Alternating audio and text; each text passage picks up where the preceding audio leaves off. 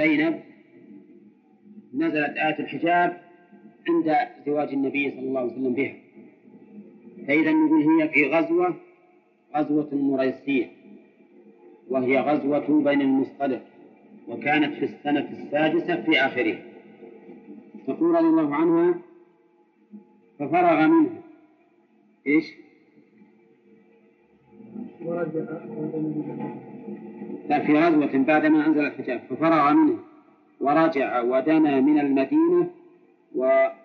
وآلن بالرحيل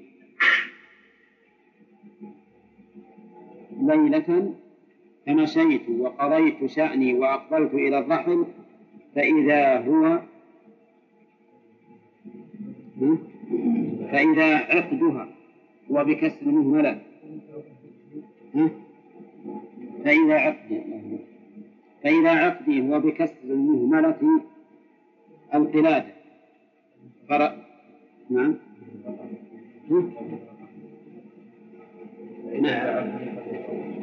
فإذا عقدي هو بكسر المهملة وهي فإذا عقدي قد انقطع هو بكسر المهملة القلادة فرجعت ألتمسه وحملوا هودجي هي ما هودجي هو ما تركب فيه على بعيري يحسبونني فيه، وكانت النساء خفافا إنما يأكلن العلقة وهو بضم المهملة وسكون لام من الطعام أي القليل.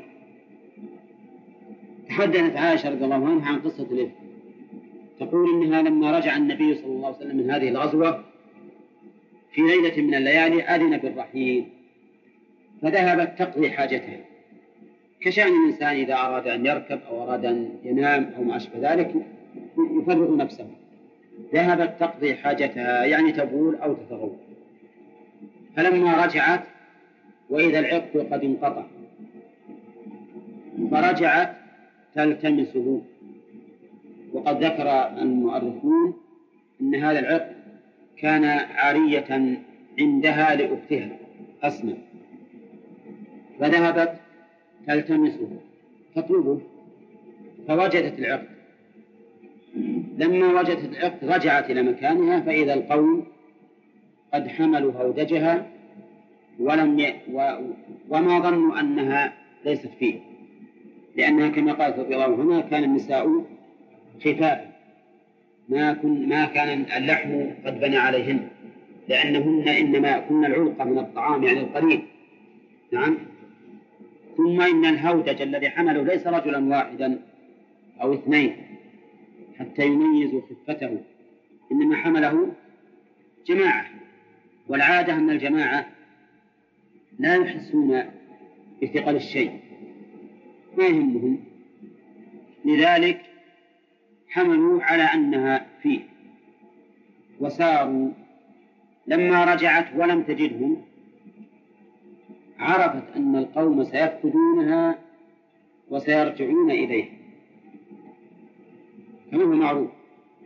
هي من, من ذكائها وعقلها ما ذهبت يمينا ولا شمالا، ما راحت قالت بلحقهم بدور، بقيت في مكانها.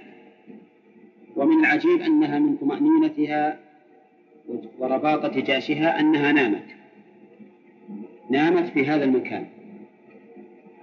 ولما نامت كان صفوان بن معطل رضي الله عنه في أخريات القوم، وكان كثير النوم وثقيل النوم أيضا. فلما استيقظ لحق القوم، فلما أقبل على مكانهم وجد سواد شخص فآوى إليه وحصل ما حصل. الآن نقرأ القصة. تقول العلقة وهو بضم المهملة وسكون اللام من الطعام وهو القليل أي القليل. ووجدت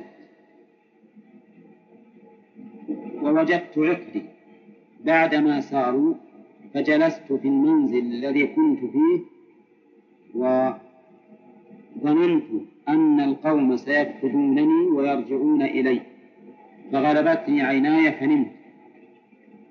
وكان صفوان قد عرس من وراء الجيش فادلت هنا بتشديد الراء يعني عرس، والدال الدلج أي نزل من آخر الليل للاستراحة، هذا معنى عرس.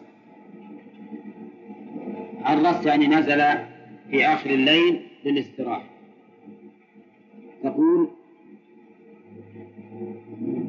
بإسراء فصار منه أي من مكانه، فأصبح في منزله أي في منزل الجيش، وفرأى سواد إنسان نائم أي شخصه، فعرفني حين رآني وكان يراني قبل الحجاب، فاستيقظت باسترجاعه حين عرفني أي قوله إنا لله وإنا إليه راجعون، فخمرت وجهي يعني غطيته بجلبابي أي غطيته بالملاءة، والله ما كلمني كلمة ولا سمعت منه كلمة غير استرجاعي حين أناخ راحلته ووطئ على يدها فركبتها، فانطلق يقودني يقود بي الراحلة حتى أتينا الجيش بعدما نزلوا منذرين إلى آخره. رضي الله عنه لما رأى سواد الشخص أقبل إليه، فلما أقبل وإلى أم المؤمنين عائشة رضي الله عنها نائمة ولم تغطي وجهها لأن ما حولها أحد، فعرفها رضي الله عنه وكان قد رآها قبل الحجاب فعرفها، فقال إنا لله وإنا إليه راجعون، ثم أناخ بعيره ووطئ على ركبته حتى ركبت ولم يكلمها بكلمة، ما كلمها بكلمة، وإنما استرجع رضي الله عنه خوفا مما وقع، توقع أمرا فوقع، لأن امرأة في ثلاث من الأرض وحدها ويأتي بها رجل متأخر عن الجيش وهي متأخرة عنه، هذا لا شك أنه كلية ابتلاء من الله عز وجل، ولهذا رأى أنه مصيبة رضي الله عنه فاسترجع، ولكن لعفته وتعظيمه النبي صلى الله عليه وسلم وتعظيمه أم المؤمنين رضي الله عنها ما كلمها ولا بكلمة، حتى ما قال اركبي ولا قال من الذي خلفك ولا قال لا بأس عليك، ما تكلم بكلمة إطلاقا احتراما لفراش النبي صلى الله عليه وسلم إكراما له، وإنما أناخ البعير ووطئ على ركبته حتى ركبت رضي الله عنها، فذهب يقود بها حتى أتى الجيش. أتوا متى؟ يقول منذرين منذرين في نحر الظهيرة أي من أوغر، واقفين في مكان وغر في شدة الحر، هذا معنى الوغر شدة الحر، حتى عندنا الآن في لغتنا العامية يقولون والله اليوم حر واغرة، واغرة يعني شديدة الحر. يقول فه... تقول فهلك من هلك فيه، وكان الذي تولى كبره منهم أب... الذي تولى كبره منهم عبد الله بن أبي عبد الله بن أبي ابن سلول. انتهى قولها. إيش؟ رواه الشيخان.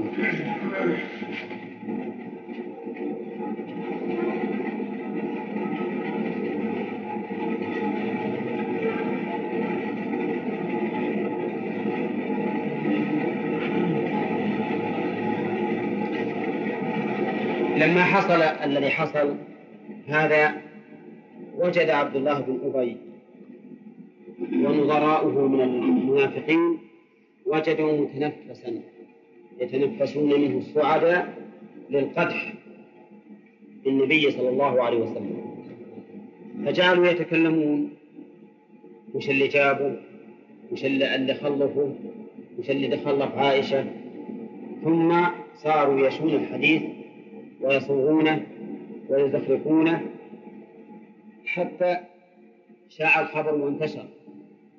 النبي عليه الصلاة والسلام تألم، ولا بد أن يتألم، تألم في الحقيقة من وجهين، أولا أن عائشة رضي الله عنها فراشه وأحب نسائه إليه وهو يحبها وهي تحبه، والشيء الثاني أنها ابنة أعز الناس إليه أبي بكر الصديق رضي الله عنه، فكيف يقع هذا الأمر وكيف يكون؟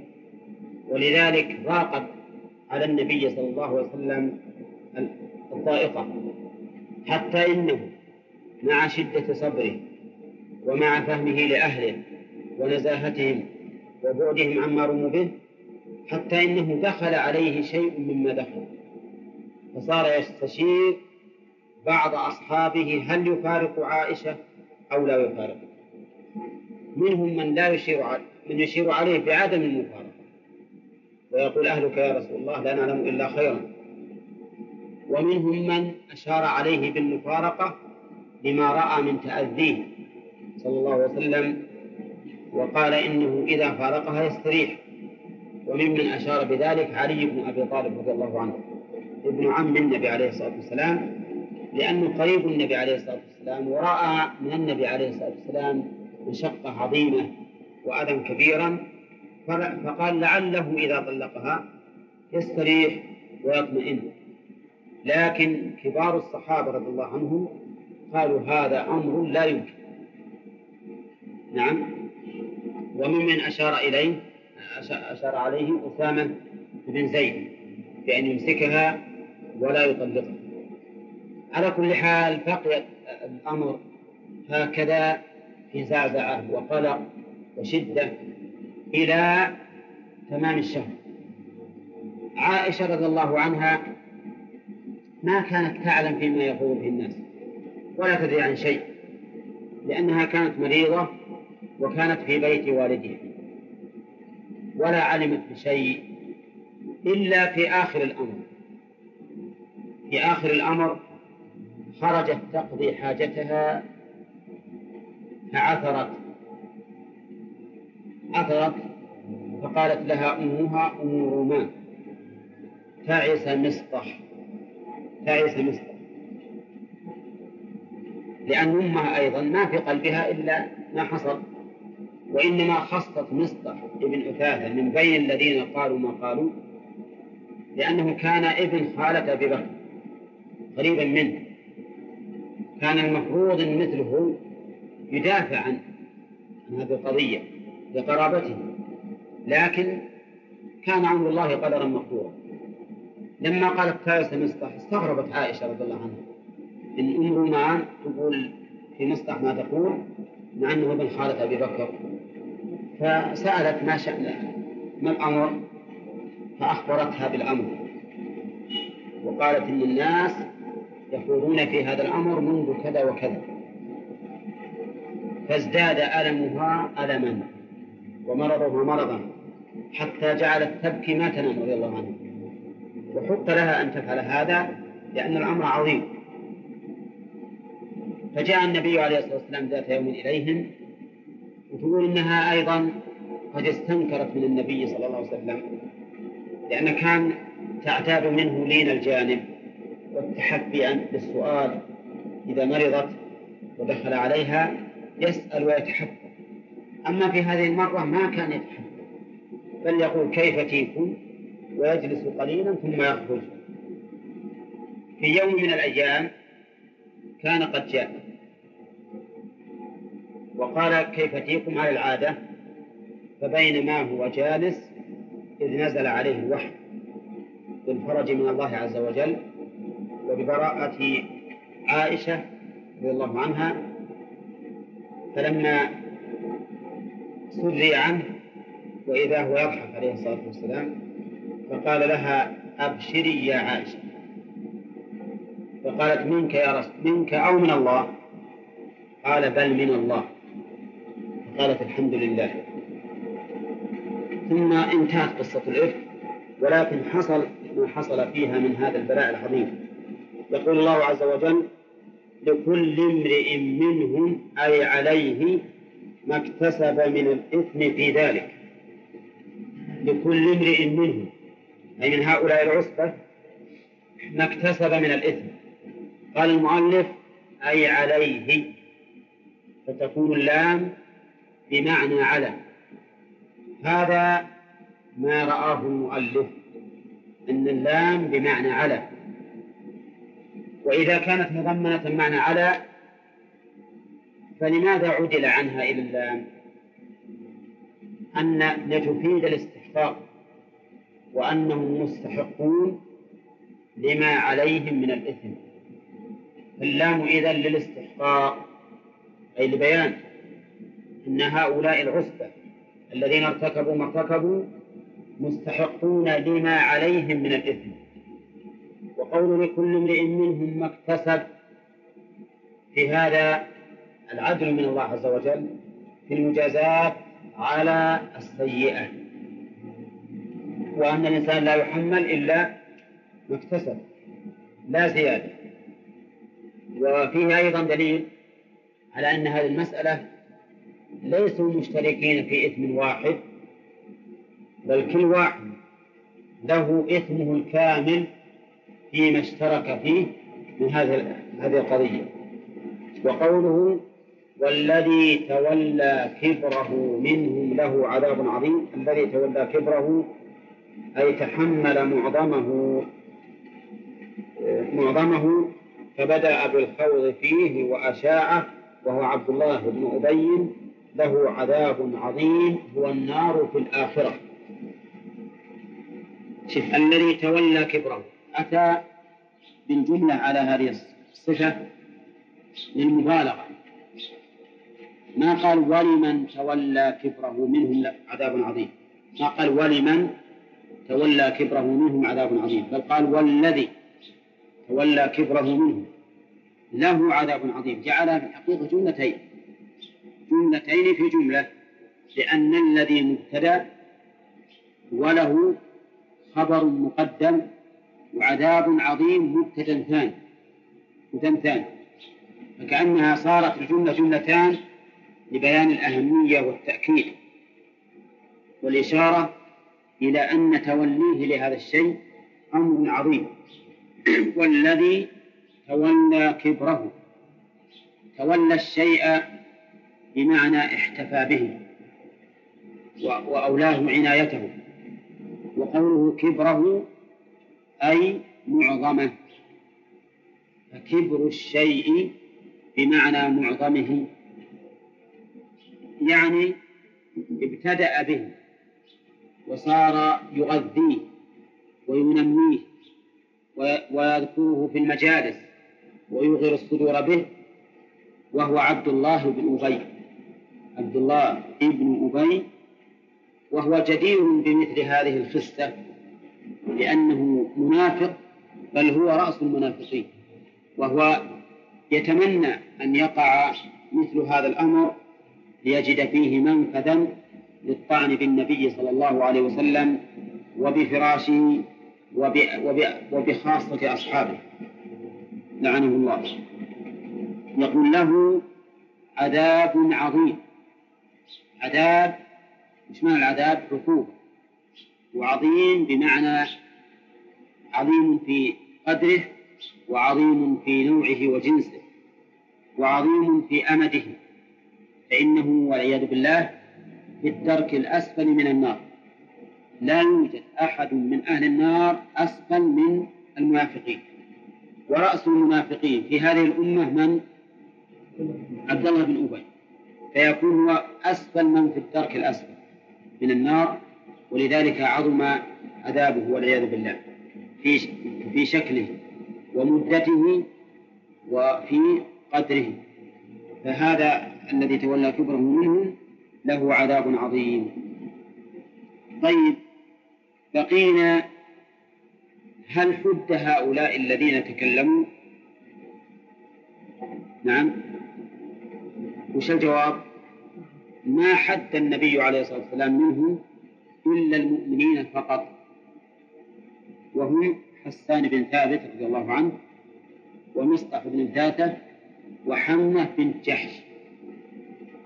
حمنة بنت جحش من هي؟ أخت زينب بنت جحش، وزينب زوجة الرسول صلى الله عليه وسلم، على أنها ضرت عائشة رضي الله عنها لما سألها النبي صلى الله عليه وسلم أن عائشة أثنت عليها خيرا، وأختها هلكت في من هلك، فحدهم النبي عليه الصلاة والسلام حد القذف ثمانين جلد. نعم. وأما المنافقون فما حدهم النبي عليه الصلاة والسلام، لم يحدهم إما لأن الحد تطهير وكفارة، والمنافقون ليسوا أهلا للتطهير ولا للكفارة، وهذا تعليم واضح، وإما واضح من حيث المعنى، لكن من حيث الواقع قد يكون غير واضح، لأن المنافقين يظهرون أنهم مسلمون، فكان ينبغي أن تجرى عليهم أحكام الإسلام الظاهرة وترك سرائرهم إلى الله عز وجل. وقال آخرون إنما لم يحدهم النبي عليه الصلاة والسلام لأنهم ما كانوا يصرحون، هم يصرحون يقولون إن صفوان فعل بعائشة مثلا، ولكنهم كانوا يجمعون الحديث ويصوغونه بعبارات تعطي هذا المعنى لكن بدون تصريح. ومعلوم أن من لم يصرح بالزنا هو ما يقذف، ما يحد القذف، فلذلك لم يحدهم النبي صلى الله عليه وسلم. ويجوز أن يكون الرسول عليه الصلاة والسلام ترك حدهم لهذا ولغيره، قد يكون مثلا ترك حد عبد الله بن أبي لأنه رأس المنافقين ويخشى، كان زعيما في قومه فيخشى أن يكون بذلك فتنة كبيرة، وحد القذف على القول بأنه للآدمي يجوز إسقاطه إذا أسقطه من هو له. لكن الذي يظهر والله أعلم أن السبب في ذلك أن المنافقين كعادتهم، المنافق يلوذ ولا يستطيع أن يصرح، وعادته الخداع في كل شيء، فتجدهم لا يصرحون ولكن يحومون حول الشيء حتى يملأوا قلوب الناس منه. ولهذا الصحابة الذين هم يعني صرحا صرحوا بما بما ظنوا، وإن كان ظنا باطلا، لكن على كل حال هم ظنوا هذا فصرحوا به، حدهم النبي صلى الله عليه وسلم حد القذف. ثم قال الله تعالى لولا إن سمعتموه، لولا يقول المؤلف هل إذ حين سمعتموه ظن المؤمنون والمؤمنات بأنفسهم أي ظن بعضهم ببعض خيرا وقالوا هذا إفك مبين بين فيه التفات. نعم كذب بين. نعم إفك مبين كذب بين. لولا إذ سمعتموه، يقول الشارح لولا بمعنى هل، فهي أداة تحضير، أداة تحضير، وفيها شيء من التوبيخ، فيها شيء من التوبيخ حيث ظنوا صرف هذا يعني. صرف هذا المسافة، حيث ظنوا أمرا لا ينبغي أن يكون، يعني هل لا إن سمعتموه أي سمعتم هذا الخبر الذي فشى ولا أصل له، ظن المؤمنون والمؤمنات بأنفسهم خيرا. أولا ظن المؤمنون والمؤمنات، يقول المؤلف فيه التفات من الخطاب يعني إلى الظاهر. شوف لولا سمعتموه وش مقتضى السياق؟ أن يقال ظننتم بأنفسكم خيرا، لولا سمعتموه ظننتم بأنفسكم خيرا، لكنه قال ظن المؤمنون والمؤمنات بأنفسهم خيرا، فالتفت منين؟ من الخطاب إلى الظاهر، يعني من ضمير الخطاب إلى الاسم الظاهر.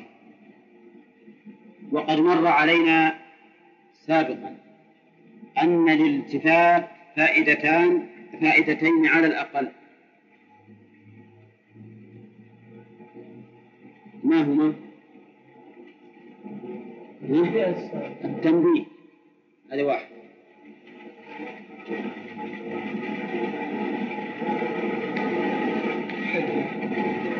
لا مبدأ التحدث. الفائدة الثانية يعينها السياق، الفائدة الثانية يعينها السياق، فالالتفات على كل حال فيه الفائدة المتيقنة هي التنبيه، والمعينة قصد الفائدة المتيقنة المعينة هي التنبيه. ليش؟ لأن مجرى الخطاب إذا اختلف مش يقتضي يقتضي أن ينتبه الإنسان، ولهذا كان بعض الخطباء يغير الأسلوب لا من خبر إلى إنشاء أو من إنشاء إلى خبر أو من استفهام إلى إخبار إثبات وما أشبه ذلك، حتى في الصوت والإلقاء تجده يغير لأجل أنه ينتبه، لأن الناس إذا ينقبوا على وتيرة واحدة في الخطاب يمكن يجيهم النور، لكن إذا تغير الأسلوب أو كيفية الأداء يحصل بذلك الانتباه. إذن فائدة الالتفات ما هي؟ التنبيه. هذه فائدة معينة في كل في كل التفات. والفائدة الثانية ها؟ شو لحنا؟ لا خل هذه. الفائدة الثانية نقول يعينها السياق، يعينها السياق ما نقدر نحدده ونعينه من الآن، يعينها السياق. إذن نشوف الفائدة الثانية هنا ظن المؤمنون ولم يقل ظننتم، إشارة إلى أن ظنهم هذا يخرجهم من الإيمان، لأنهم لو كانوا مؤمنين ما ظنوا إلا الخير. نعم، ولم يقل ظننتم خيرا لأنهم في ظنهم هذا الظن خرجوا من الإيمان، لكن ليس خروجا مطلقا ليس خروجا مطلقا إلا بعد نزول الآيات. الفائدة الثانية أو الثالثة بعد فائدة التنبيه نعم الإشارة إلى أنهم في ظنهم هذا ليسوا بمؤمنين، لأن المؤمنون ما يظنون إلا الخير. الفائدة الثانية أنه كان ينبغي عليهم كان ينبغي عليهم أن يظنوا هذا الظن لأنهم مؤمنون، هم يقولون إنهم مؤمنون وهم مؤمنون حقا، فكان ينبغي عليهم مش أن يظنوا أن يظنوا خيرا. فعندنا الآن هم ظنوا ما ظنوا فكانوا بذلك غير مؤمنين، إذ المؤمنون لا يظنون إلا خيرا. ثانيا كان ينبغي عليهم لإيمانهم كان ينبغي عليهم لإيمانهم إيش؟ أن يظنوا خيرا أن نظن خيرا. وقوله تعالى ظن المؤمنون والمؤمنات، لأن الواقع أن القضية بين ذكر وأنثى، كذا صفوان بن معطل وعائشة بن أبي رضي الله عنها، فهي من الجنسين، ولذلك قال ظن المؤمنون والمؤمنات، نص على الجنسين لأن القضية أو التهمة في الجنسين جميعا، في صفوان وهو من المؤمنين وفي عائشة وهي من المؤمنات، ولهذا قال ظن المؤمنون الذين هم بمنزلة صفوان، والمؤمنات اللاتي هن بمنزلة من عائشة. وقوله بأنفسهم خيرا، هل معناه أني أنا أظن بنفسي خير وأن اتهام عائشة يكون إنسان ظن بنفسه شرا، أو أن المراد بالأنفس هنا الجنس، لأن المؤمنين كنفس واحدة. نعم، والمعنى ظنوا بأنفسهم أي ظنوا بصفوان وعائشة، بل وبالنبي عليه الصلاة والسلام خير. هل هذا المراد أو المراد الأول؟ أنتم فاهمين السؤال الآن؟ ظن المؤمنون والمؤمنات بأنفسهم، هل المراد بأنفسهم أنفسهم هم يعني بأعينهم أه؟ أو المراد بأنفسهم بعائشة وصفوان والنبي صلى الله عليه وسلم وجعلهم الله أنفسا، لأن المؤمنين كلهم كنفس واحدة، كما في قوله لقد جاءكم رسول من أنفسكم عزيز عليه. معنى أي معنى يراد؟ ها؟ الأخير واضح، إن المراد ظنوا أي بعضهم ببعض كما قال المؤلف، يعني ظنوا بأنفسهم أي بهؤلاء المتهمين كذبا وزورا خيرا، لأنهم من أنفسهم يعرفونهم ويعرفون أقوالهم وهم إخوانهم في الإيمان.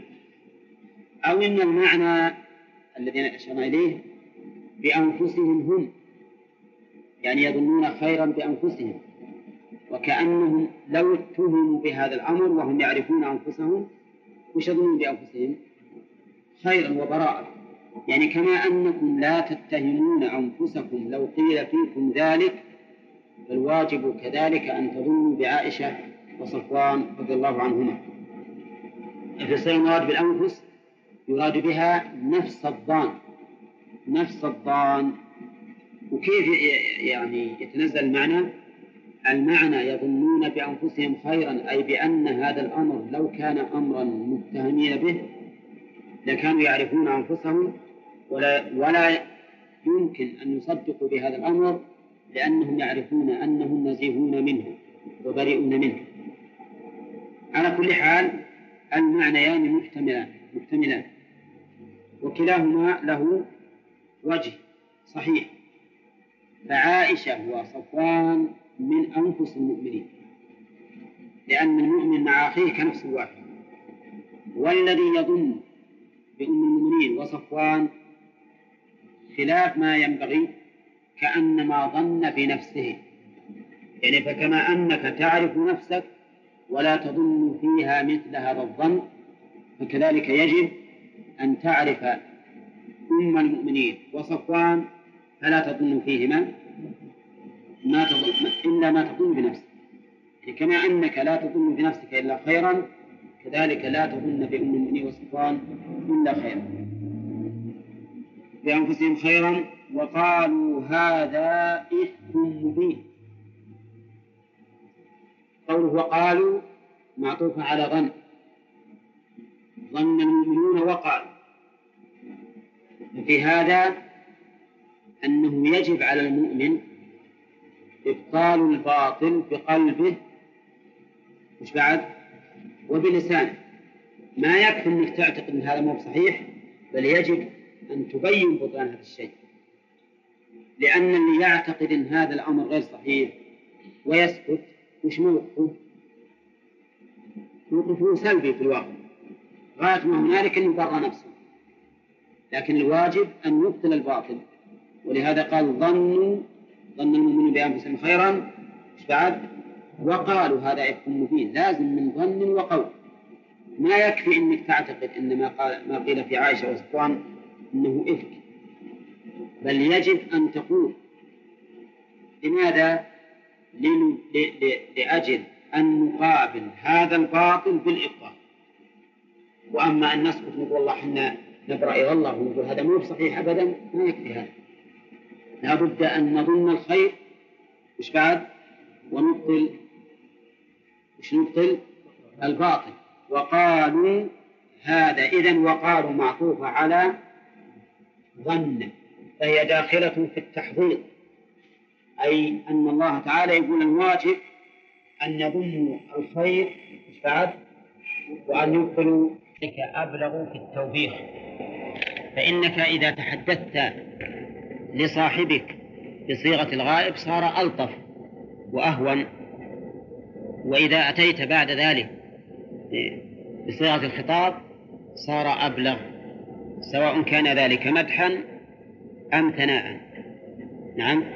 فمن الثناء الحمد لله رب العالمين الرحمن الرحيم مالك يوم الدين، ثم قال إياك نعبد إياك نعبد، فأثنى على الله المصلي، أثنى على الله بالأول بصيغة الغائب الحمد لله، ثم بصيغة إياك نعبد المخاطب، كأنه بعد الثناء كأنه بعد الثناء صار حاضرا بين يدي ربه، فقال إياك نعبد إياك نعبد. إذن الالتفات هنا من الغيبة إلى الخطاب فائدته التنبيه وقوة التوبيخ، لأن الخطاب أبلغ. انظر إلى قوله تعالى: عبس وتولى أن جاءه الأعمى وما يدريك لعله يزكى. تعال هنا يا محمد. عبس وتولى أن جاءه الأعمى وما يدريك لعله يزكى. في الأول عبس للغائب، ثم قال وما يدريك، وما يدريك لأنه النبي عليه الصلاة والسلام كأن الله سبحانه وتعالى لم يشأ أن يخاطبه بهذا اللفظ عبست وتوليت، بل عبس وتولى حتى تبين، ثم قال وما يدريك لعله يزكى. هذه مثلها. المهم أنه إذا انتقل من صيغة الغيبة إلى صيغة الخطاب فله فائدة التنبيه وزيادة فائدة أخرى تستفاد من السياق. طيب، إذ تلقونه بألسنتكم، يعني أنه يرويه بعضكم عن بعض. تلقى الشيء بمعنى استقبله وأخذه، فهم يتلقونه بألسنتهم ويقولون بأفواههم ما ليس لهم به علم. الفرق بين وتقولون بأفواهكم وتلقونه بألسنتكم، نعم، التلقي أخذه من الغير، تلقاه مثل تلقي الجلب يعني استقبالهم، فالتلقي لاستقبال الكلام. وتقولون بأفواهكم ذلك لإلقاء الكلام إلى الغير، لإلقاء الكلام إلى الغير. وفيه إشارة إلى أن هذا القول لا يصل إلى القلب، وإنما هو مجرد كلام باللسان، مجرد كلام باللسان، وذلك لتشكك كثير من الصحابة في هذا الخبر، وسبق أن جمهورهم وفضلاءهم أنكروه من أول الأمر. إذ تلقونه بألسنتكم وتقولون بأفواهكم ما ليس لكم به علم. وفي هذا من التوبيخ ما فيه أن يقول الإنسان بفمه، بأفواه جمع فاه وهو الفم، تقول بفمك ما ليس لك به علم. طيب، إذا قال قائل أليس القول بالفم؟ أليس القول بالفم؟ لماذا قال تقولون بأفواهكم مع أن القول لا يكون إلا بالفم؟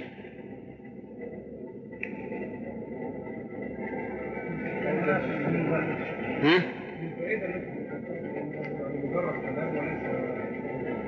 وليس مستقرا في نفوسهم. إيه نعم، هذا هو، لأنه مجرد كلام بال... بال... باللسان وبالفم، ولكنه لم يستقر في القلب لأنه ليس عن علم، ليس عن علم. و... وقد يقال إن هذا من باب التأكيد، كما في قوله مشى برجله إلى فلان، تحقيقا للمشي، يعني أنه قول محقق ول... تقولونه قولا صريحا، وليس معناه وليس ذلك ظنا في النفس، فإن القول يطلق على الظن. وكذلك ومثله أيضا ولا طائر يطير بجناحيه إلا أمم مثاله، فإن الطائر يطير بجناحيه، معلوم أن الطائر ما يطير إلا بج... إلا بجناحيه، نعم، ولا طائر يطير بجناحيه إلا أمم أمثالكم. فعلى كل حال نقول إن قوله بأفواهكم إما أن يراد به تحقيق القول، وأنه ليس مجرد ظن أو تخيل، بل يقولونه صراحة بأفواههم، وإما أن يقال إن هذا القول على مجرد الفم فقط ولا يصل إلى قرارة النفس، لأنهم وإن كانوا يقولونه لكن كأنهم مستبعدونه، مستريبون في حقيقته. وقوله ما ليس لكم به علم، ما أكثر ما يقع هذا من الناس، يفيد أنه لا بد أن الإنسان لا يقول قولا إلا وله به علم، ما يكفي أن تقول قولا لمجرد الظن ولا لمجرد الوهم أو التخيل. لا تقل خصوصا في الأمور الخطيرة إلا فيما لك به علم. ولهذا قال الله عز وجل في سورة الإسراء: ولا تقف ما ليس لك به علم، يعني لا تتبعه، إن السمع والبصر والفؤاد كل أولئك كان عنه مسؤولا. فأنت مسؤول عن سمعك وبصرك وقلبك اللي هو محل الظن والاعتقاد. إذن لا تقل ما ليس لك به علم، لا تتبع ما ليس لك به علم، فلا بد من أن يكون الإنسان على علم. وهذه تربية من الله عز وجل تفيد أن الإنسان يتثبت فيما يقول ليكون قوله معتبرا وليسلم من إثم القول بلا علم، لا سيما إذا كان القول على الله، فإنه لا أحد أظلم ممن افترى على الله كذبا أو كان القول في مثل هذه الأمور الخطيرة التي فيها فيها القدح بالنبي صلى الله عليه وسلم وآل بيته وأصحابه، وبالتالي القدح في الدين، لأنه إذا قدح في الرسول الذي جاء به فهو قدح في نفس الدين الذي أتى به هذا الرسول المقدح فيه. قال الله تعالى: وتحسبونه هينا يعني لا إثم فيه وهو عند الله عظيم في الإثم.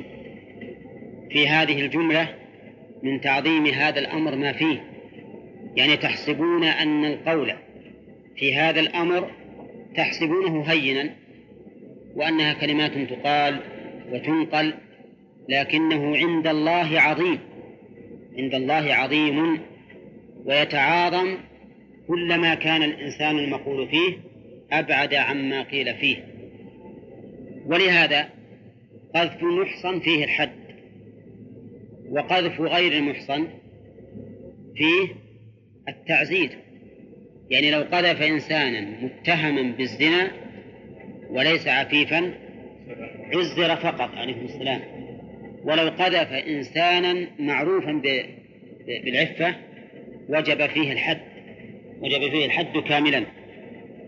ولهذا قال: تحسبونه هينا وهو عند الله عظيم. وقلنا إنه يتعاظم بحسب بحسب إيش؟ حال المقذوف المتكلم فيه. وكذلك إذا لم يكن الكلام قذفا يكون أعظم بحسب حال القول، بحسب حال القول. ولهذا يقول الله عز وجل: ومن أظلم ممن افترى على الله كذبا. فأعظم الكذب الكذب على الله ثم على رسوله صلى الله عليه وسلم، وهكذا يتعاظم الكذب بحسب من نمي إليه الكلام. ثم قال تعالى: ولولا إذ سمعتموه قلتم ما يكون لنا أن نتكلم بهذا سبحانك هو للتعجب هذا بهتان كذب عظيم. لولا بمعنى هلا، وهي للتحضير المشرب بالتوبيخ. إذ سمعتموه وش الضمير يعود عليه؟ على الإفك. قلتم اقرب شوية أخي، اقرب شوية لا تبع، اقرب هنا انعطف بس. قلتم هذه جواب لولا، ما يكون لنا أن نتكلم بهذا، ما يكون والمؤلف ما ينبغي لنا. واعلم أن كلمة ما يكون وكلمة ما ينبغي تأتي للشيء الممتنع. عندما نعبر في, في كتب الفقه ولا ينبغي أن يفعل كذا وكذا، وش المراد؟ أن ذلك ليس بمستحب فقط، لكن عندما تأتي ما ينبغي في كلام الله وكلام الرسول صلى الله عليه وسلم إنما يراد بها الممتنع غاية الامتناع الذي لا يصح ولا يليق، كما في قوله تعالى: وما ينبغي للرحمن أن يتخذ ولدا. مش ما ينبغي يعني يعني يمتنع غاية الامتناع ولا يليق ولا يصح. وكما في قول النبي صلى الله عليه وسلم: إن الله لا ينام ولا ينبغي له أن ينام. ما معنى لا ينبغي له أن ينام؟ أنه ممتنع لا يليق ولا يصح أن ينام سبحانه وتعالى لكمال حياته. على كل حال ما يكون لنا أن نتكلم، يعني ما ينبغي لنا أن نتكلم بهذا، ولا يصح منا أن نتكلم بهذا. لماذا؟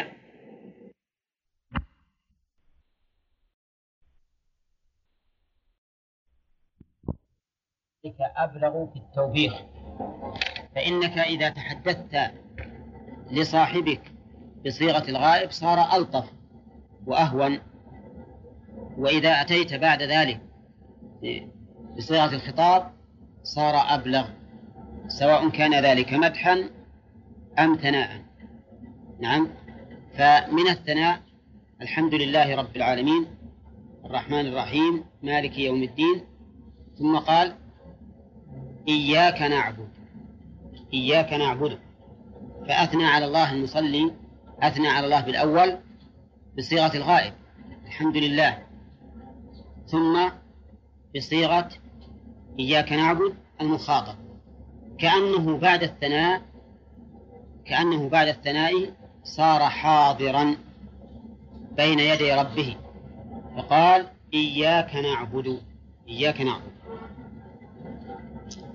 إذن الالتفات هنا من الغيبة إلى الخطاب فائدته التنبيه وقوة التوبيخ، لأن الخطاب أبلغ. انظر إلى قوله تعالى: عبس وتولى أن جاءه الأعمى وما يدريك لعله يزكى. تعال هنا يا محمد. عبس وتولى أن جاءه الأعمى وما يدريك لعله يزكى. بالأول عبس للغائب، ثم قال: وما يدريك وما يدريك لأنه النبي عليه الصلاة والسلام كأن الله سبحانه وتعالى لم يشأ أن يخاطبه بهذا اللفظ عبست وتوليت، بل عبس وتولى حتى تبين، ثم قال: وما يدريك لعله يزكى. هذه مثلها. المهم أنه إذا انتقل من صيغة الغيبة إلى صيغة الخطاب فله فائدة التنبيه وزيادة فائدة أخرى تستفاد من السياق. طيب، إذ تلقونه بألسنتكم، يعني أنه يرويه بعضكم عن بعض. تلقى الشيء بمعنى استقبله وأخذه، فهم يتلقونه بألسنتهم ويقولون بأفواههم ما ليس لهم به علم. الفرق بين وتقولون بأفواهكم وتلقونه بألسنتكم: نعم، التلقي أخذه من الغير، تلقاه مثل تلقي الجلب يعني استقبالهم، فالتلقي لاستقبال الكلام.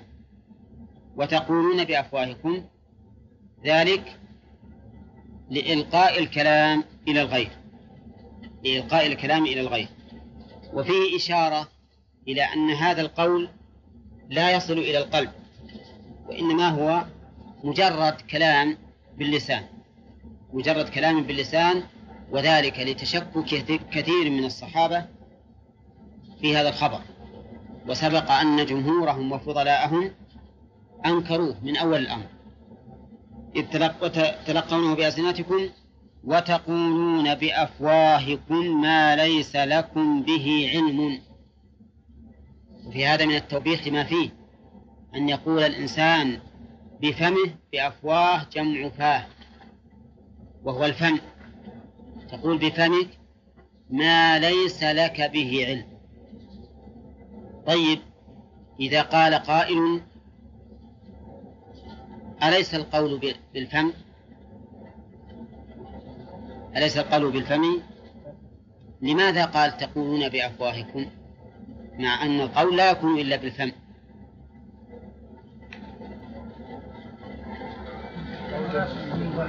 ها؟ وليس مستقرا في نفوسهم. اي نعم هذا هو، لأنه مجرد كلام بال... بال... باللسان وبالفم، ولكنه لم يستقر في القلب، لأنه ليس عن علم، ليس عن علم. و... وقد يقال إن هذا من باب التأكيد، كما في قوله مشى برجله إلى فلان، تحقيقا للمشي، يعني أنه قول محقق تقولونه قولا صريحا، وليس معناه وليس ذلك ظنا في النفس، فإن القول يطلق على الظن. وكذلك ومثله أيضا ولا طائر يطير بجناحيه إلا من مثاله، فإن طائر يطير بجناحيه معلوم أن الطائر ما يطير إلا إلا بجناحيه. نعم، ولا طائر يطير بجناحيه إلا أم أمثالكم. فعلى كل حال نقول إن قوله بأفواهكم إما أن يراد به تحقيق القول، وأنه ليس مجرد ظن أو تخيل، بل يقولونه صراحة بأفواههم، وإما أن يقال إن هذا القول على مجرد الفم فقط ولا يصل إلى قرارة النفس، لأنهم وإن كانوا يقولونه لكن كأنهم مستبعدونه مستريبون في حقيقته. وقوله ما ليس لكم به علم، ما أكثر ما يقع هذا من الناس، يفيد أنه لابد أن الإنسان لا يقول قولا إلا وله به علم، ما يكفي أن تقول قولا لمجرد الظن ولا لمجرد الوهم أو التخيل، لا تقل خصوصا في الأمور الخطيرة إلا فيما لك به علم. ولهذا قال الله عز وجل في سورة الإسراء ولا تقف ما ليس لك به علم، يعني لا تتبعه، إن السمع والبصر والفؤاد كل أولئك كان عنه مسؤولا. فأنت مسؤول عن سمعك وبصرك وقلبك اللي هو محل الظن والاعتقاد. إذن لا تقل ما ليس لك به علم، لا تتبع ما ليس لك به علم، فلا بد من أن يكون الإنسان على علم. وهذه تربية من الله عز وجل تفيد أن الإنسان يتثبت فيما يقول، ليكون قوله معتبرا، وليسلم من إثم القول بلا علم، لا سيما إذا كان القول على الله، فإنه لا أحد أظلم ممن افترى على الله كذبا، أو كان القول في مثل هذه الأمور الخطيرة التي فيها فيها القدح بالنبي صلى الله عليه وسلم وآل بيته وأصحابه، وبالتالي القدح في الدين، لأنه إذا قدح في الرسول الذي جاء به فهو قدح في نفس الدين الذي أتى به هذا الرسول المقدح فيه. قال الله تعالى وتحسبونه هينا يعني لا إثم فيه وهو عند الله عظيم في الإثم. في هذه الجملة من تعظيم هذا الأمر ما فيه، يعني تحسبون أن القول في هذا الأمر تحسبونه هينا، وأنها كلمات تقال وتنقل، لكنه عند الله عظيم، عند الله عظيم، ويتعاظم كلما كان الإنسان المقول فيه أبعد عما قيل فيه.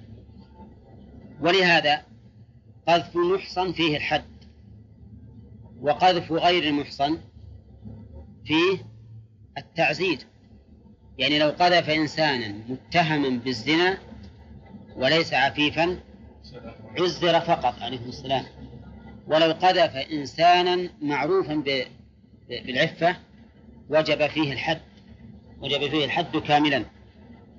ولهذا قال تحسبونه هينا وهو عند الله عظيم، وقلنا إنه يتعاظم بحسب بحسب إيش؟ حال المقذوف المتكلم فيه. وكذلك إذا لم يكن الكلام قذفا يكون أعظم بحسب حال القول، بحسب حال القول. ولهذا يقول الله عز وجل ومن أظلم ممن افترى على الله كذبا. فأعظم الكذب الكذب على الله، ثم على رسوله صلى الله عليه وسلم، وهكذا يتعاظم الكذب بحسب من نمي إليه الكلام. ثم قال تعالى: ولولا إذ سمعتموه قلتم ما يكون لنا أن نتكلم بهذا سبحانك هو للتعجب هذا بهتان كذب عظيم. لولا بمعنى هلا، وهي للتحضير المشرب بالتوبيخ. إذ سمعتموه وش الضمير يعود عليه؟ على الإفك. قلتم، اقرب شوية يا أخي، اقرب شوية لا تبع، اقرب هنا انعطف بس. قلتم هذه جواب لولا. ما يكون لنا أن نتكلم بهذا، ما يكون والمؤلف ما ينبغي لنا. واعلم أن كلمة ما يكون وكلمة ما ينبغي تأتي للشيء الممتنع. عندما نعبر في, في كتب الفقه ولا ينبغي أن يفعل كذا وكذا، وش المراد؟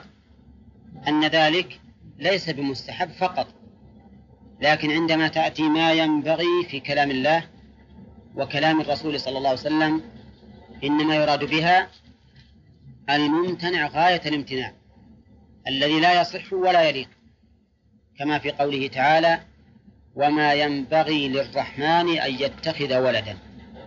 مش ما ينبغي يعني يعني يمتنع غاية الامتناع ولا يليق ولا يصح، وكما في قول النبي صلى الله عليه وسلم: إن الله لا ينام ولا ينبغي له أن ينام.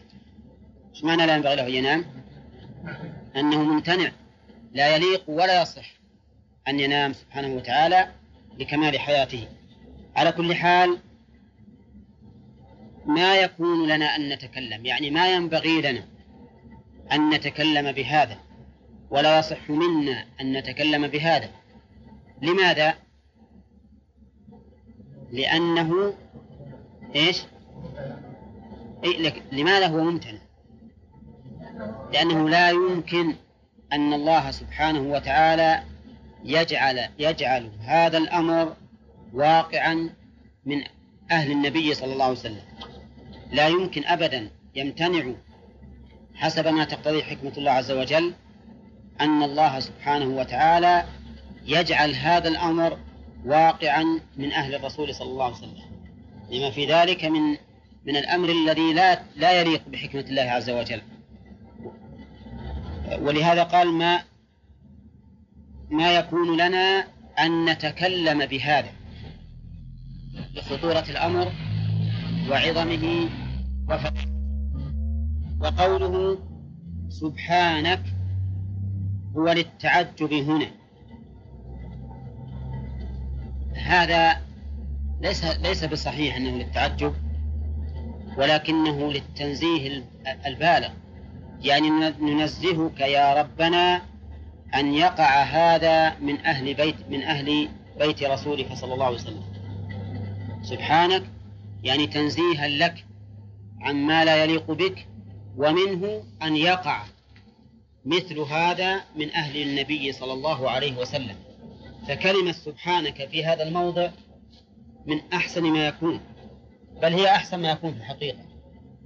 ما كان ما يكون لنا أن نتكلم بهذا، ليش؟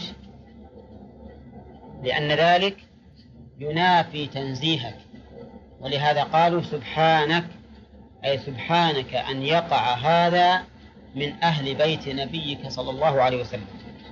نعم. وليس للتعجب إنهم يتعجبون مما قيل، لا، بل إنهم ينزهون الله سبحانه وتعالى عما نسب إلى أهله، عما نسب إلى أهله، يعني تنزيها لك يا ربنا أن يقع مثل هذا في بيت رسولك صلى الله عليه وسلم. فهذا, المقا... فهذا التنزيه في هذا المقام من أحسن ما يكون، بل هو أحسن ما يكون. هذا بهتان كذب عظيم، هذا بهتان كذب، لأن... لأنه خلاف ما تقتضيه حكمة الله عز وجل. وعظيم، ليش وصف بالعظم؟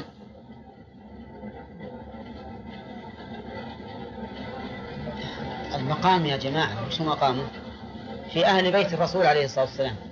أي بهتان أعظم من بهتان يكون فيه القدح بالنبي عليه الصلاة والسلام وأهل بيته وأصحابه؟ عظيم واضح عظمه. لو كان هذا قذفا لفلان أو لفلان أو لفلان صار عظيما، لكن ليس كعظم هذا، ليس كعظم ما نسب للرسول عليه الص... لأهل الرسول صلى الله عليه وسلم. فلذلك وصف بالعظم لأن محله يا عبد الله الحمود كمل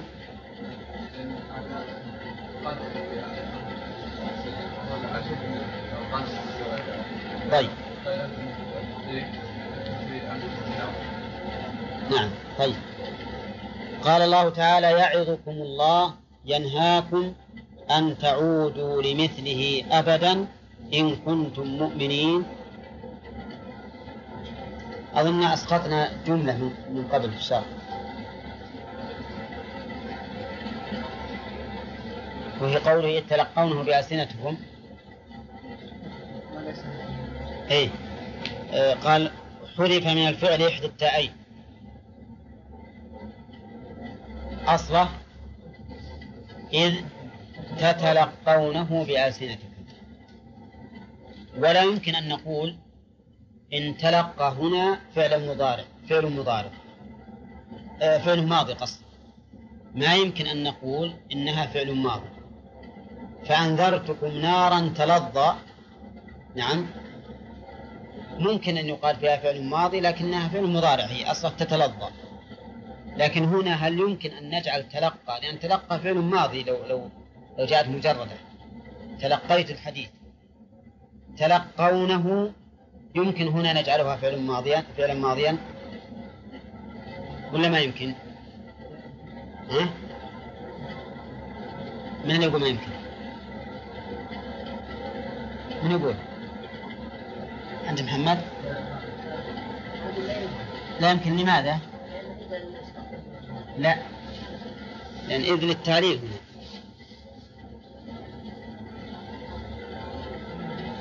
ها؟ ها؟ لا. ها؟ لا،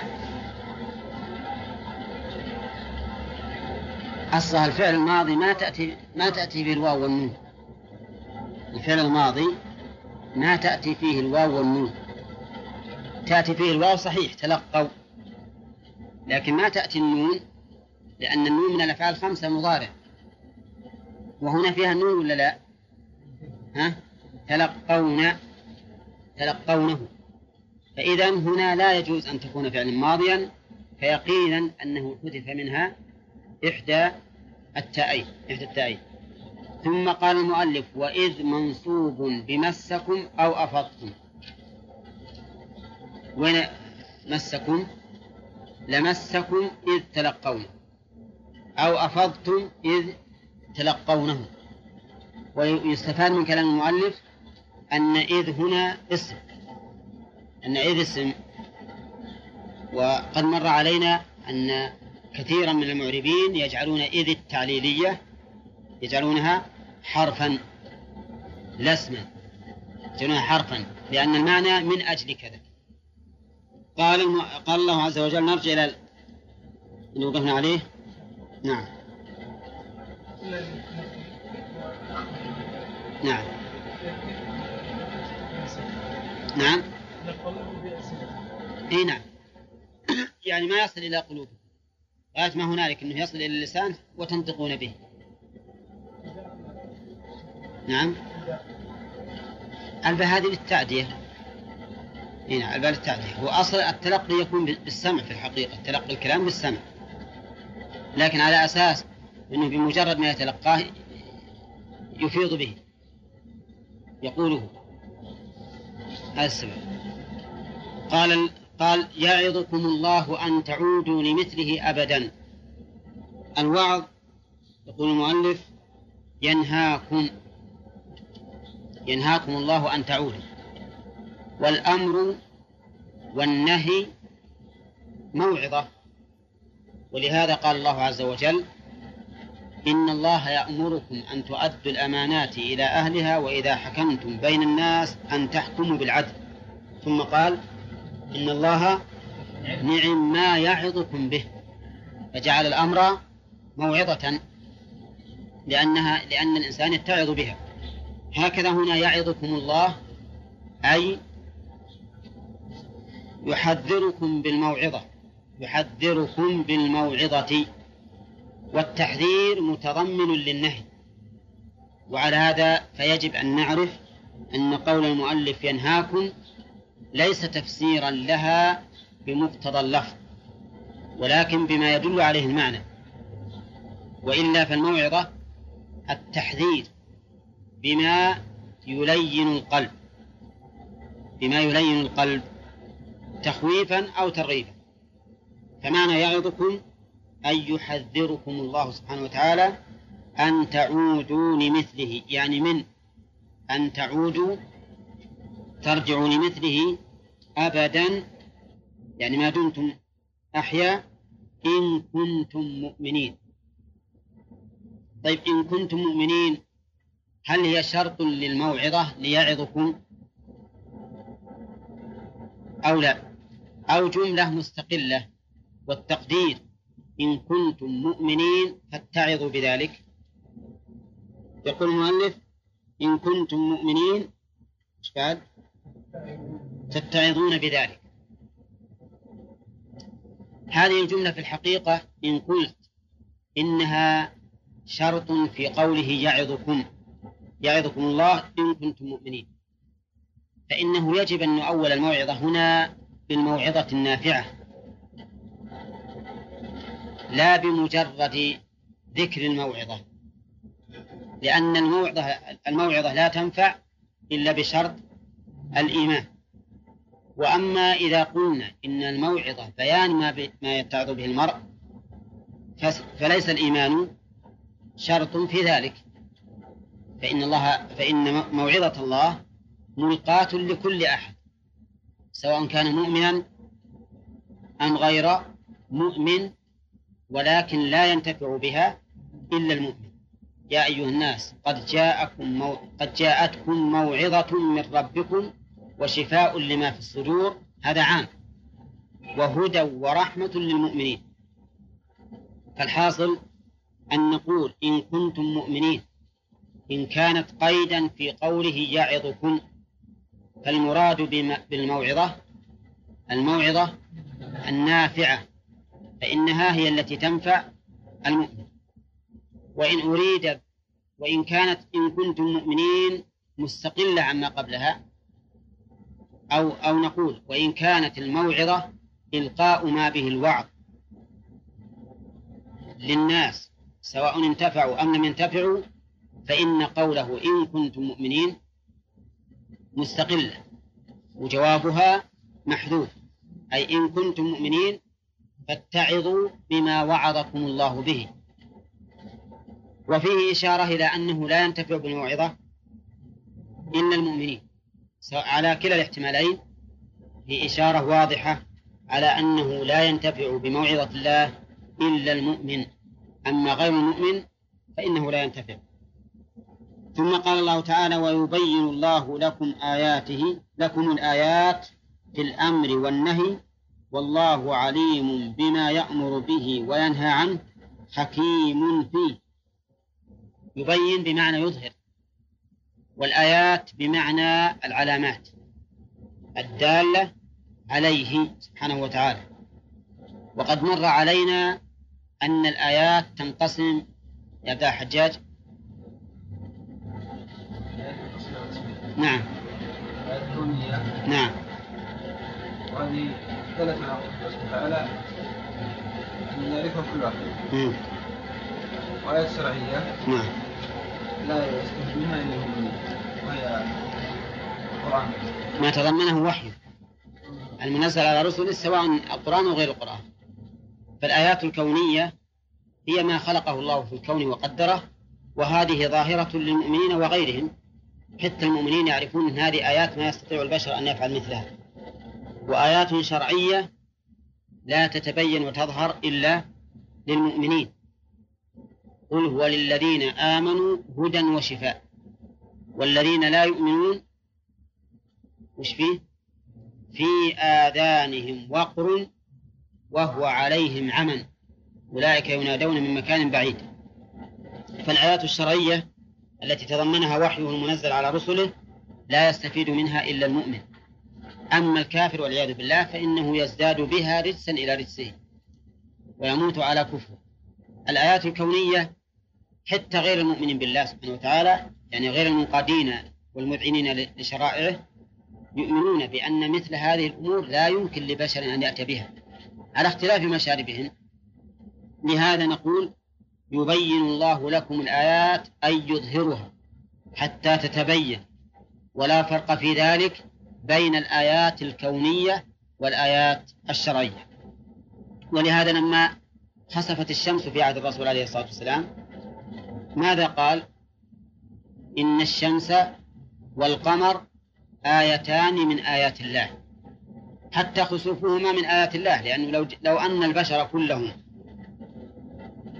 اجتمعوا على أن يكسفوا الشمس يستطيعون ولا لا؟ ما يستطيعون. فإذن هو من آيات الله، لأن الآية معناه هو ما يدل على على ما كانت آية له، بمعنى أنها لا لا يمكن أن يأتي بها أحد سوى من كانت آية الله. وقوله تعالى ويبين لكم الآيات والله عليم، قول الشارح أو المفسر في الأمر والنهي كأنه حملها على الآيات الشرعية، والحقيقة أنها شاملة للآيات الشرعية والآيات الكونية.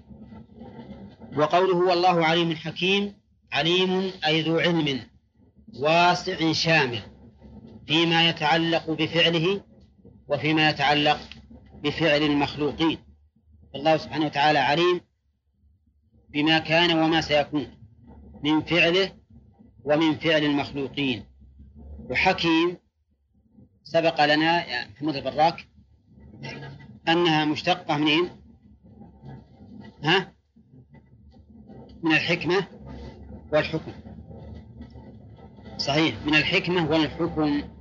طيب، وسبق لنا يا صالح الحجاج أن الحكمة تكون ها؟ نسيت. الحكمة تكون في هذا هو المطلوب.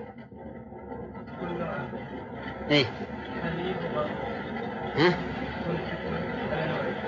ايه لا موضعه موضعه نعم ها لا لا نعم لا موضع الحكمة. الشرع والقدر تكون أولا في الشرع والقدر، فكل ما شرعه الله فإنه حكمة مطابق للحكمة، وفي القدر كل ما خلقه الله فهو مطابق للحكمة، فمحلها إذن الشرع والقدر.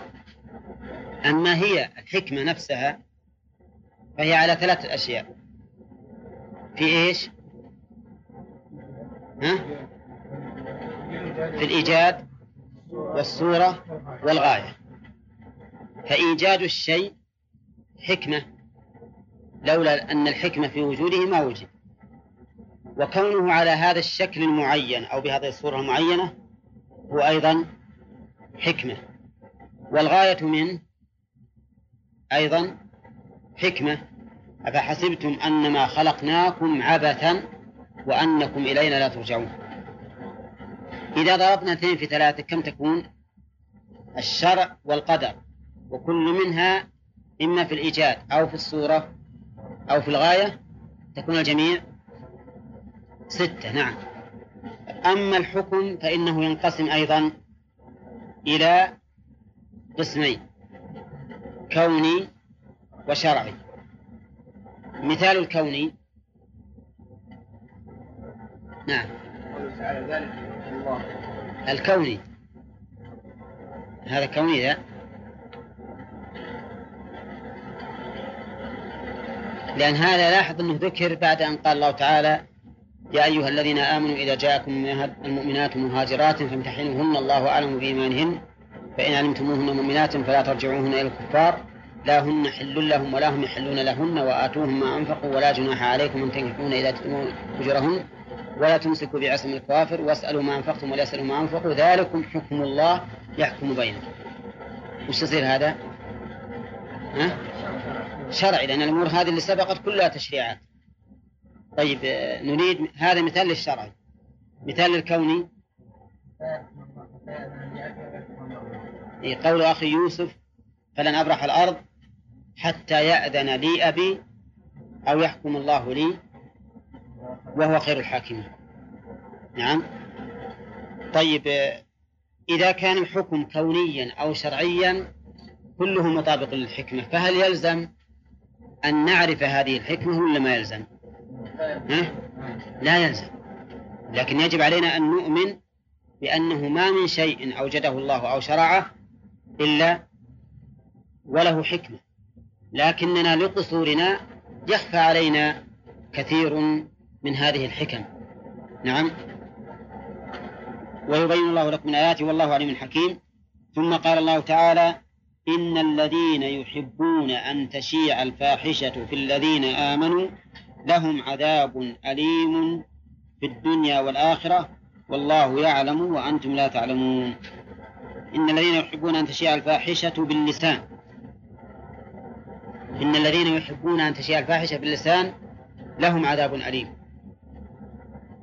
قلنا إن مثل هذا التركيب كونه يأتي بالجملة على جملتين يفيد ذلك التأكيد. إن الذين يحبون أن تشيع الفاحشة لهم، ما قال إن للذين يحبون أن تشيع الفاحشة عذاب، بل جعل المسألة جعلها جملتين صغرى وكبرى، صغرى وكبرى. فقول إن الذين يحبون أن تشيع الفاحشة في الذين آمنوا لهم عذاب أليم هذه الكبرى، وقول لهم عذاب أليم هذه الصغرى. سمي الصغرى لأنها قائمة مقام الاسم المفرد، إذ هي خبر والأصل في الخبر أن يكون مفردا. أرجو أن ننتبه لأن أمس نسيت أنا أن أبحث هذا. إن الذين يحبون أن تشيع الفاحشة في الذين آمنوا، الذين هذه الأولى إن الذين شرابة اسم إن، فهي في محل المبتدأ، يحبون صلة الموصول، أن تشيع الفاحشة بالذين آمنوا مفعول يحبون، لهم خبر مقدم وعذاب مبتدأ مؤخر، والجملة خبر إن، خبر إن. إذن هذه الجملة نقول تضمنت جملتين صغرى وكبرى. تمعني؟ تمعني ولا لا؟ طيب الكبرى المجموع، إن الذين يحبون أن تشيع الفاحشة في الذين آمنوا لهم عذاب أليم، هذه جملة كبرى. والصغرى لهم عذاب أليم، وسميناها صغرى وإن كانت مكونة من مبتدأ وخبر لأنها لأنها خبر، فهي في مقام المفرد، لأن الأصل في الخبر أن يكون مفردا. تقول مثلا الطالب فاهم، الطالب فاهم، فاهم خبر مبتدأ مفرد، تقول الطالب له فهم، صارت الآن ها صارت جملة، والجميع جملتان، كبرى وهو مجموعهما وصغرى وهو الجملة التي صارت خبرا. نعم والله أعلم. يمكن أن ينكرها لأنها آيات كونية واقعة، الليل والنهار والشمس والقمر. طيب والشرعية؟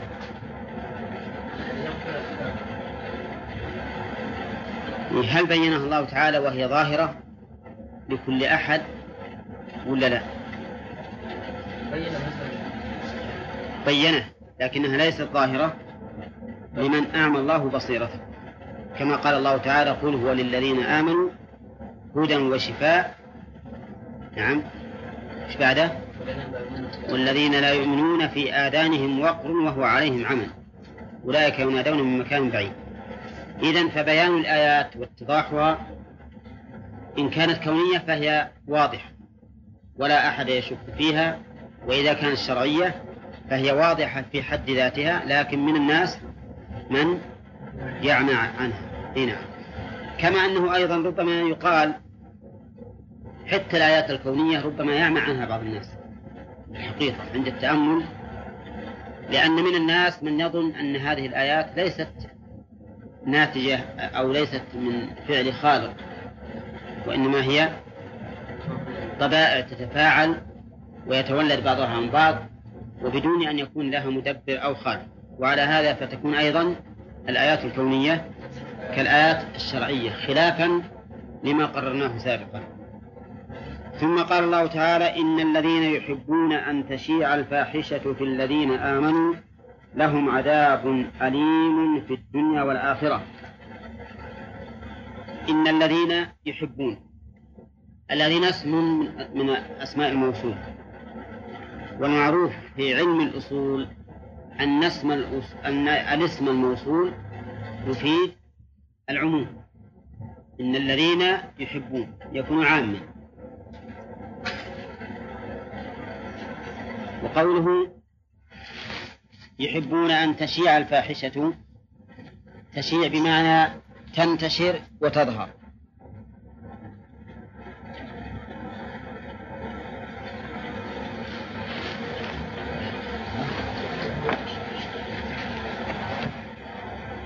تنتشر وتظهر. وقول المؤلف باللسان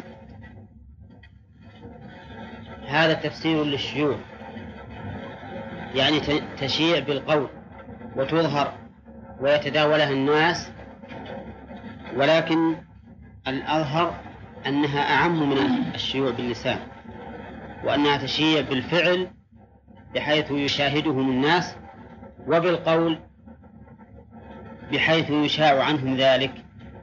فهؤلاء الذين يحبون أن تشيع الفاحشة سواء يحبون أن تشيع بالقول كما أشار إليه المؤلف باللسان، أو يحبون أن تشيع بالفعل بمعنى أن يظهر أمرهم ويتبين ويرون ويشاهدون. وقوله لهم عذاب أليم في الدنيا والآخرة، هذه جملة نسميها إيش؟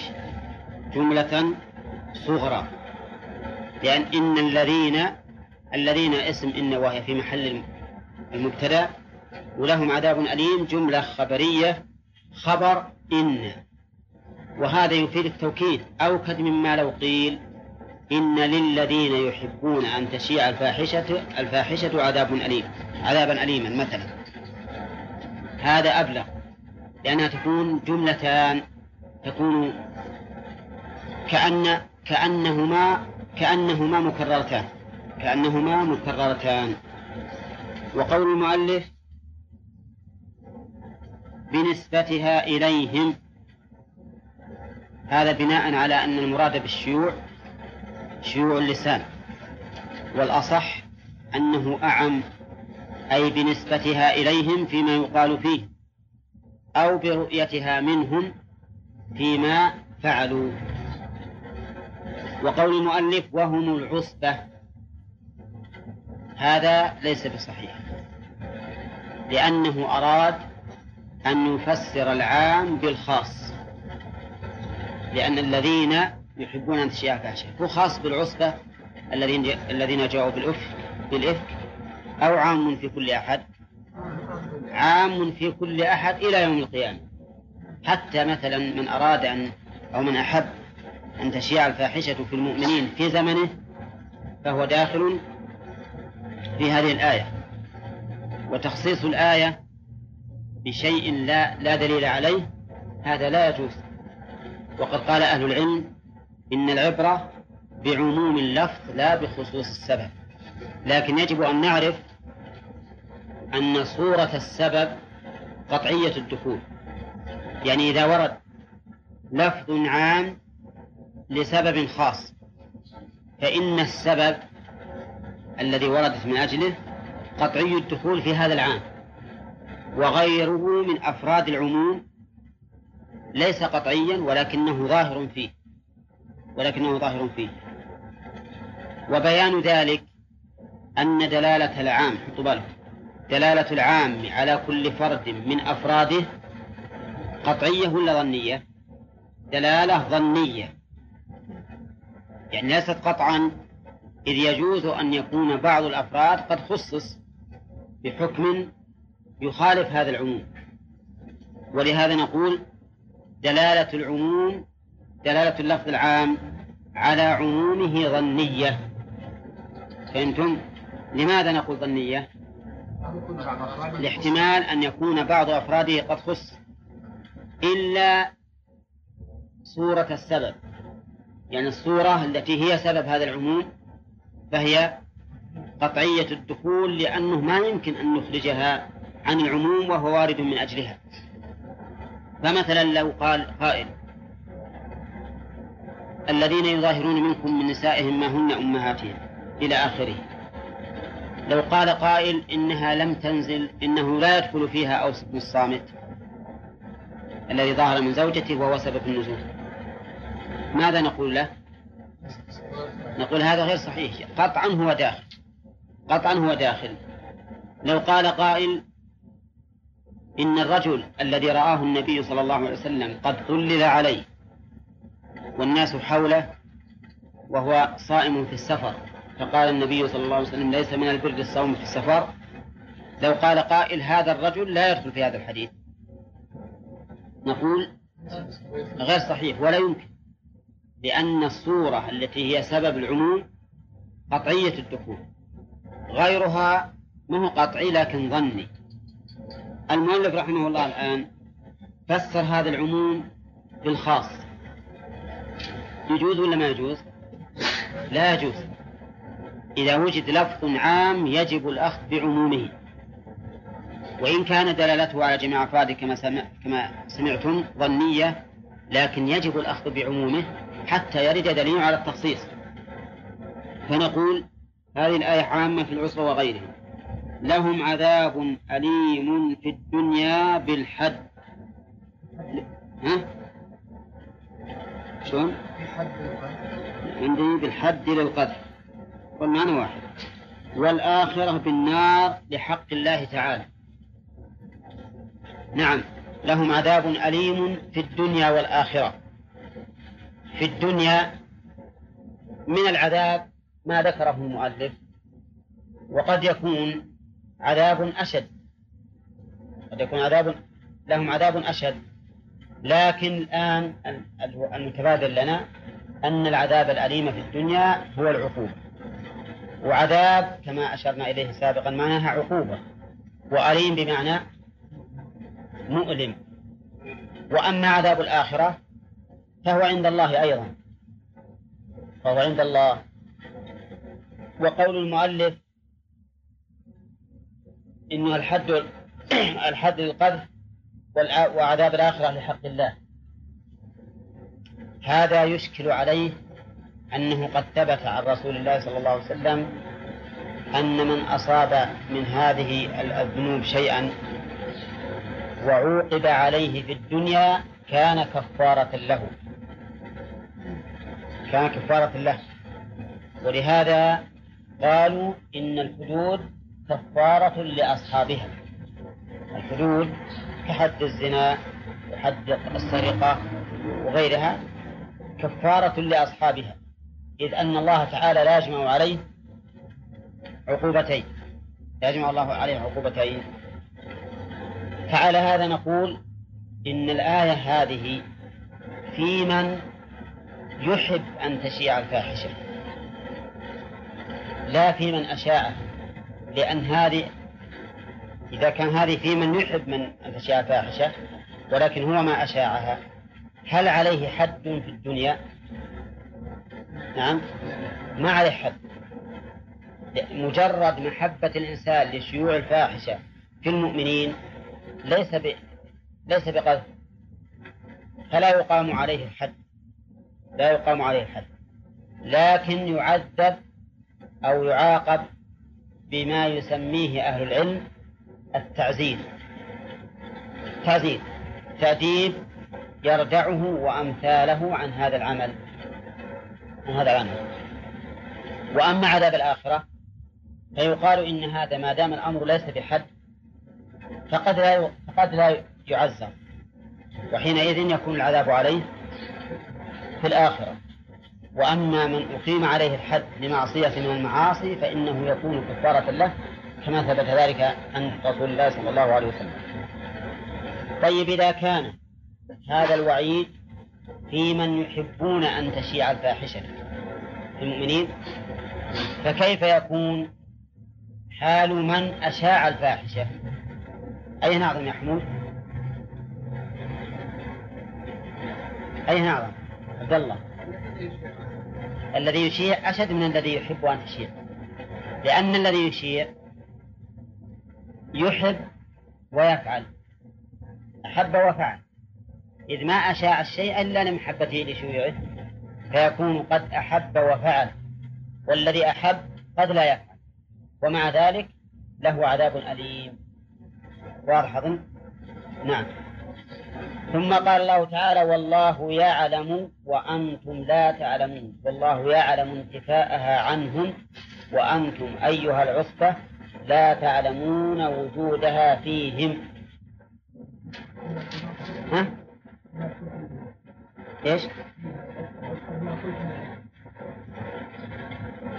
لا تعلمون وجودها فيه وأنتم أيها العصبة. إيه؟ ما قلتم من الإفك لا تعلمون. إيه، ما هي بأنتم بما, بما قلت من الإفك؟